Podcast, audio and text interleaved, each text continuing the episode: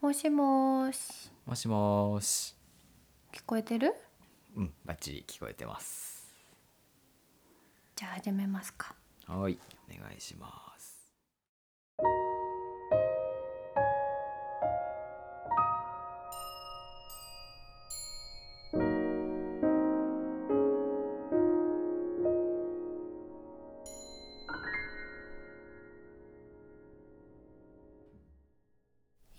歌と声こんばんは、笠井龍之介です。こんばんは小林千鈴ですはい。さて、第24回目となりました。はい今日はクリスマスですねはい、収録日がクリスマスのということで、はい。皆さんいかがお過ごしでしょうか？はい。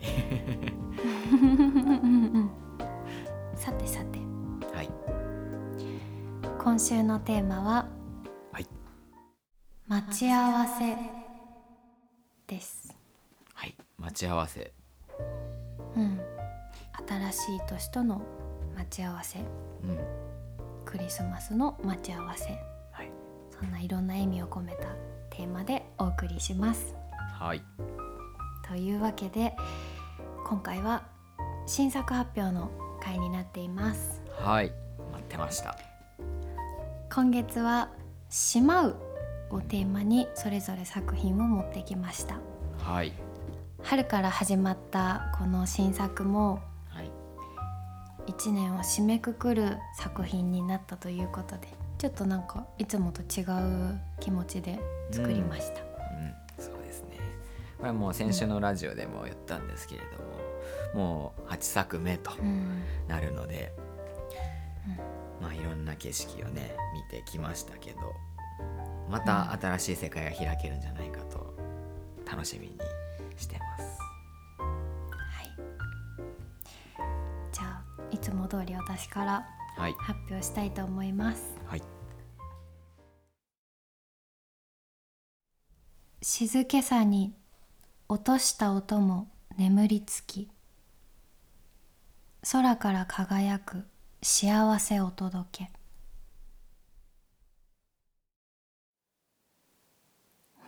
以上ですうん今回も短歌を作って持ってまいりましたはい。空から輝く幸せってこれすごい好き。ここの表あ本現。当？うん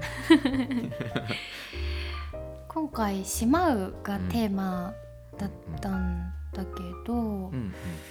まあ、年末に考えるのって、幸せな思い出が多くって、はいクリスマスだったりうんうん。大晦日だったり、今までの楽しい思い出と今年あった幸せな出来事を思い返していてそんな風に幸せな思い出をしまうそんなところが見れたらいいなと思って書いていましたね。うん。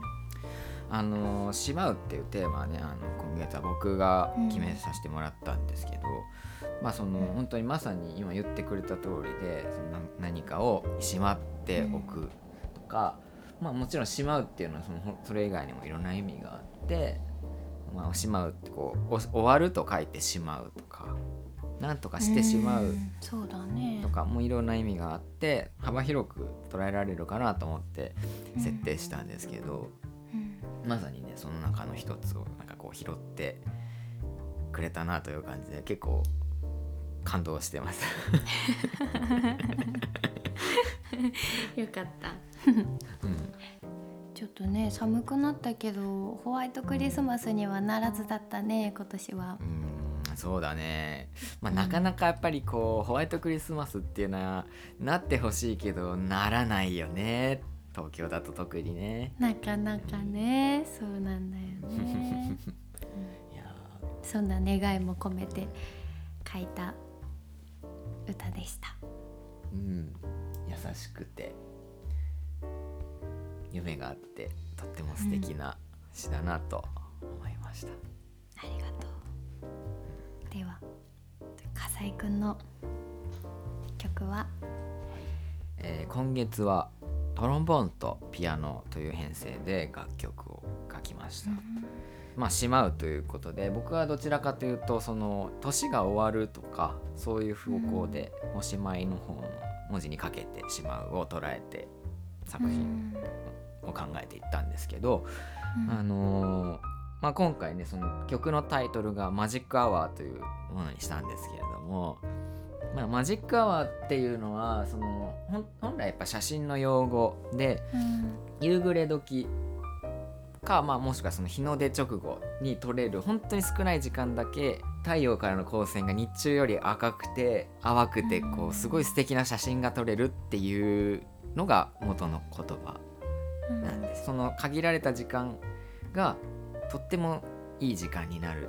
ただそれがすぐやっぱり何ていうんですかこう現実に戻っていくというかいつもの時間に戻っていく。ある意味その幻想的なっていうちょっとニュアンスが含まれた言葉なんですけど、それをちょっと僕は年末のその人々のね気分がこう高まってくる感じとかにニュアンスとかを掛け合わせて表現できたらいいななんて思って今回は書いてみました。はい、というわけで聞いていただきたいと思います。マジックアワートロンボーンとピアノのための。トロンボーンは石村義弘さん。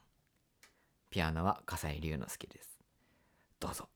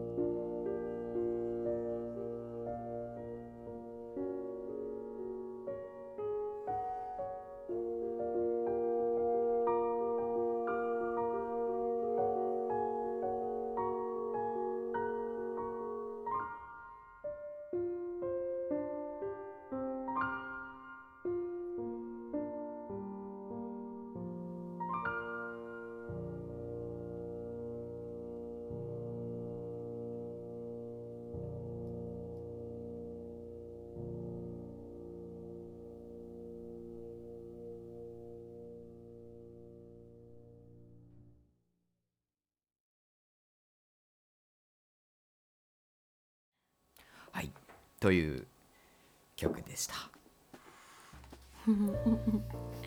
途中までうん。なんでトロンボーンを選んだのかうん。聞こうと思っていたんだけど曲が終わってうん一番最初に。うんどうしてトロンボーンを選んだのかよくよく分かりました。いいねなんかああいう音の膨らみっていうのかな。うんうんが出せるのがこのトロンボーンっていう楽器の素晴らしさだなと思って聞いていたんだけど、うん。うん冬の季節特有のうん穏やかな街並みとかうん。